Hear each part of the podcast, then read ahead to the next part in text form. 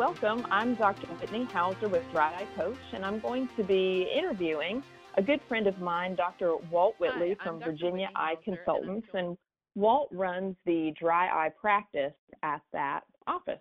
So, welcome, Walt. Hey, thanks, Whitney. Thanks for having me. Yeah, very good. We're glad to have you. So, you know, we're just going to talk a little bit about what you do in your dry eye clinic, how you kind of got things rolling, and um, what you think are critical pieces for practitioners to have in their offices. So, to get the ball rolling, why should optometrists consider starting a dry clinic? That's a great question, Whitney. And when it comes to why, is because our patients are needing our treatments, they're needing us to help them with something that they've been suffering from for many, many years. Uh, patients, we know that whether it's the foreign body sensation, whether it's the blurred vision, uh, whatever the reason they're coming for the for the visit, dry eye does play a role. And so glasses, contact lenses, if it's surgery, this is something that we have to think of. As optometrists, dry eye, this is a disease state that we should own. I mean, we see 66% of all eye care visits, 78% of all first-time eye care visits. And so part of the part of the workup whenever we're seeing our patient is to do a comprehensive eye evaluation including wellness, looking at the tears, looking at the tear layer, the lids, in addition to the rest of the eye with the cornea, lens, and everything in the back. And so it's a huge right. opportunity for us to to to uh, identify our patients and treat a need. So, serving the patients uh, certainly is a large part of it. Uh, being an oppor- giving an opportunity to diagnose those patients who are already in our office, and that's sort of treating dry eye as a condition. What about you know actually starting a clinic? I mean, do you think that practices can support that? You know, having that as be part of a, a special service that they offer relative to just blending in with your general patient population. Yeah, starting with with within the practice itself and especially dry eye clinic, this is something that is a huge opportunity because uh, you know patients. This is something that that they need. It's a service that not everyone's providing, and it's a way that you can set yourself and your your practice uh, apart. How do you start about that? First, uh, attend the different education seminars, uh, become engaged, become enthused about dry eye disease start finding patients and asking the questions. Be aggressive with the different treatment options. Follow the evidence based medicine. And as any practitioner, good patient care is always treating and following our patients. And whenever you follow up your dry eye patients, following the various protocols and available treatments, you're going to see the benefit that our patients are having from the various technologies that are available. I don't know about you, but when I talk to a lot of colleagues, they say, you know, I want to do this. I'm eager to do this. Then there's some sort of barrier that they hit that they don't maybe hit execution. And part of that, I think, is thinking, well, other people are doing it. You know, I'm not going to make a, a local impact in my community. I'm not going to stand out.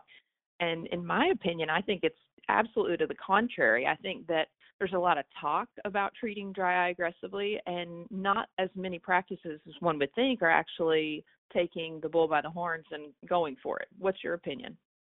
It's it's an opportunity, and this is an opportunity, as you just mentioned, is take the bull by the horns. And first, you're doing it within your practice. You'll be surprised just within your practice how many dry eye patients that you have there. To grow your practice, we have colleagues all all, all within our areas that they they may treat some dry eye, they may dabble it, they may dabble in some other disease states, but th- this is another opportunity to get referrals to your practice which word of mouth referrals will continuously grow from the other providers as well as the patients.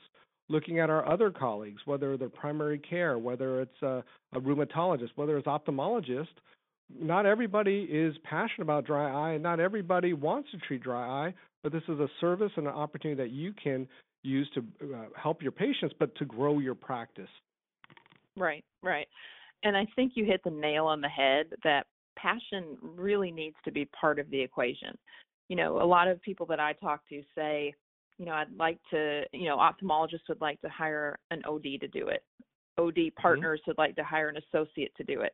You know, they always want to sort of pass the buck down the line, but passionate practitioners are the ones that will not only be the most successful in terms of patient care, but also for their uh, practice and the revenue that they generate. Mm-hmm. Mm-hmm. So, um, what sort of protocols do you think need to be in place to have really an essential dry clinic? Well, to have that dry eye clinic first, so you've already started your passion for it, you've been educated on it, you learn all the tips and best practices from from our peers. Then the next step is you have to get your staff engaged. If your staff is not involved, if they don't understand what the protocol is and, and why you've developed that protocol, what the different diagnostic tests, I mean, within our practice, uh, we utilize the, the TearLab for osmolarity. We utilize the uh, LipiScan to look at meibomian glands. You know, what is the mm-hmm. why behind this test and what is this information going to give us? And then when we go to the different right. therapeutic options, you know, what is the, what what is the drug and, and, and how does it help our patient? And how do they get it? Whether it's a prescription, whether there's uh, rebates for it, whether it's home therapy, just getting the staff engaged within the within the process itself but it doesn't have to be that complex. The easiest thing is to ask questions and make that part of every protocol. Uh, dry, the uh, Dry Eye Summit several years ago, the four simple questions to identify a patient with dry eye is: Are you bothered by dry, uh, irritated eyes? Number two, are you bothered by your red eyes? Three, do you feel the need to use eye drops? And then four, do you experience changes or fluctuations in vision? And if patients say yes to any of that, then you can follow up with the appropriate testing within the practice and then the, the, the, the baseline treatment as well. But that's a simple protocol that either your staff can ask the questions or you routinely ask the questions at every single patient encounter. Yes, there's other right. other tiers and or other tests that we can implement, but that is the easiest way to start, and it doesn't cost you anything, and so the barrier to entry is very low on that. Right. But the outcome right. is very high. So to sort of summarize, having more or less a standard operating procedure for that, and maybe it, as you said, doesn't have to be quite so regimented as a written, you know, standard operating procedure, but consistency with your staff. Because, you know, having worked in private practice for many years, what you find is people get excited, they're passionate for a couple weeks, and then they go back to habits, you know, and as mm-hmm. they do, they start to lose opportunities. So the next thing would be education of both the staff and the patients. If the if the staff is well educated, they're able to then convey that message to the patients. And just the most basic thing is asking your patients the right questions to sort of elicit that response and, and find out if they have a problem. And that's going to hit the symptomatic patient. Certainly, probably like you said, using things like LipiScan and, and osmolarity are vital to finding those asymptomatic patients. Mm-hmm. Mm-hmm. So, what recommendations do you have for a beginning practitioner, somebody that's either a new graduate or or even perhaps an older practitioner, but who's really wanting to just start into the the dry game? Well, that's going to go with the different questionnaires is is something that I do recommend. It's something that we recommend to our referring doctors and whenever I'm lecturing about dry eye is implementing simple questionnaires such as the the speed questionnaire, the OSDI, because that's just the mm-hmm. patients are going to give you an idea of what their problem is and I think if you're going to start a dry eye practice, that's the that's the easiest uh, way to go. Uh, yes, there's different tests that are available, but if we look at as long as we take a look at the lids during our examination, right. we all uh, have our fluorescein dye and our lissamine green to look to look at the early signs of dryness. But then we can also look at the quality of the tear film utilizing tear film breakup time. And so for the right. beginning practitioner, that's all that's all that you need. As you progress right. within the dry eye and become more passionate and, and, and as your practice grows, and then you can implement tools such as the osmolarity and understanding that number teaching your staff about that number, your patients, and what we're trying to do is help provide homeostasis of the tears and stabilize the tears as much as possible. That we have the uh, the InflammaDry is another test that we could we could utilize, uh, the LipiScan right. as well. But you know, just just baby steps and just first seeing the patient, identifying the patient, and treating it. You did mention education earlier there, Whitney. And another part of that right. education with the staff and patient is letting them know that we're not going to we're not going to fix this overnight because oftentimes if we catch it in the early stages, we may be able to address a lot quicker. But a lot of our patients have been suffering for over six and a half years, and they've tried over three different artificial tears. And what I tell my patients is, well, Mrs. Smith, if you've had dry eye for this amount of time, well, it may take, we're not going to fix it in a week, We may not fix it in a month. It's going to take time, but but I'm going to be here with you. Show them empathy that we're going to be there to help them with their problem. I think that partnership is really important between the doctor and the patient. And I think, in my opinion, and, and, maybe you've experienced this as well, the the churn or the bounce of patients from practice to practice is to, in a large part, due to the fact that they don't feel like they get that connection that the practitioner is identifying a real problem. You know, perhaps we're mm-hmm. assessing dry eye, perhaps we're making some recommendations, but really understanding the gravity with which this affects their activities of daily living and their quality of life, I think is sometimes, you know, undervalued by the doctors. And I think they're looking for that that partnership that you've kind of laid out. And I think that's really important to keeping the patients that you have because it's always cheaper to keep a patient than to go find a new one. Oh, definitely. So, um, what are the, uh, we kind of talked about the diagnostic tests in your clinic, so you have a, a wide variety of them. You know, as you mentioned, for a beginning practitioner, those are not necessarily essentials that you have all of them. It's something that you can kind of build from. Um, though you've touched on it a little bit, what would you say your top three things are for a beginning practitioner to have, assuming you already have fluorescein in your office and a slit lamp to kind of work with?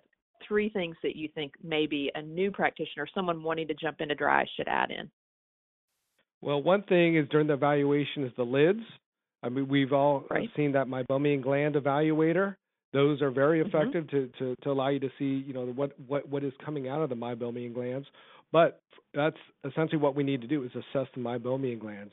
Whether you need your thumb, right. whether you need your Q-tip, you got to take a look to see the function of those glands as well. We all have a pen light where we can transilluminate. Right. So even for the beginning practitioner, you may not have the the LipiScan, but you can just invert uh, or evert the lower lid, and you can see uh, in the retroillumination, you can see uh, the meibomian glands and whether there's atrophy or not. And so evaluating the lids with either the meibomian gland evaluator or cotton swab or, or, or whatever you need there.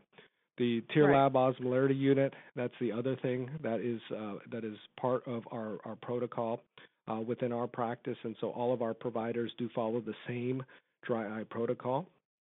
Uh, so we have we have those two things, and then the LipiScan, uh, as I mentioned before from uh, TearScience, that is also part of our protocol because yes, we can put drops on the on patients' eyes all day long, but if we ignore the meibomian glands, we've heard about obvious and non-obvious MGD.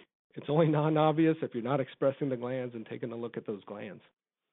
Right, exactly, exactly. And I think, like you said about transillumination, you know, for me, transillumination seems you know cumbersome and tough to see but i tell you once you start you know visualizing the glands if you don't have the the luxury of meibography in your office all of a sudden you recognize what you haven't been looking looking at. It's almost like an iceberg. You only see what you see above the surface and really seeing that below the surface image can be enlightening um, mm-hmm. for for doctors so um, as we kind of conclude, I wanted to talk to you a little bit about co-management. You practice and have for many years in a co-management center.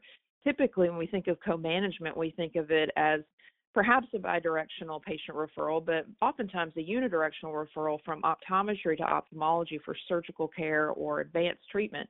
When we think about dry eye care, it opens up a whole new opportunity to have a, uh, a, referral to optometry from ophthalmology and other medical specialties what's your opinion about that? Oh, definitely, definitely. Within our, within our practice, um, the a lot of the optometrists, such as myself, we're running the dry eye clinic, and we're seeing a lot of of the patients. Um, we do also have a couple of ophthalmologists, uh, Dr. Yu and Dr. Shepard, who are very passionate about dry eye as well. But not all of right. our, not all surgeons are going to be passionate about it, and so it's an opportunity for us, uh, for for the practicing OD, Go talk with your surgeon. Tell them about uh, tell them about the services that you're providing. That you want to work with them, and you're happy to see any of their patients for for any of these uh, any of these type conditions when it comes to ocular surface disease, whether it's uh, blepharitis, uh, dry eye, or even allergy, because these are chronic conditions that need to be managed over time.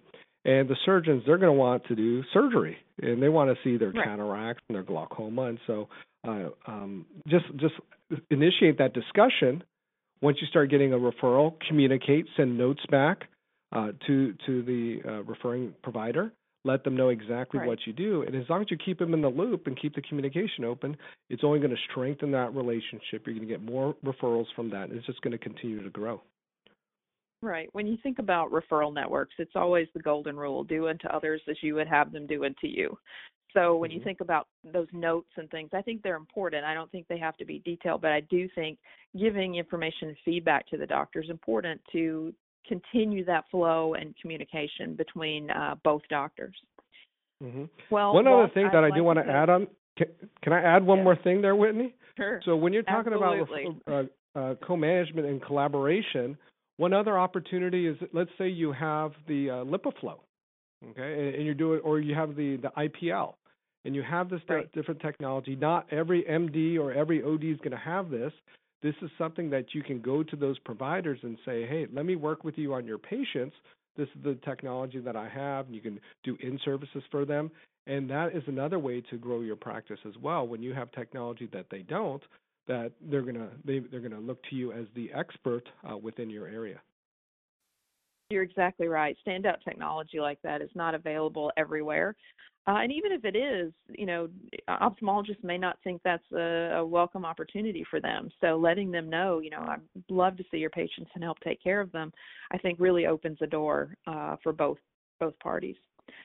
All right. Well, Walt, I really appreciate you taking time to speak with us this afternoon. And uh, that's it. Thanks so much for joining us with Dry Coach, and we'll see you again next time. Thank you.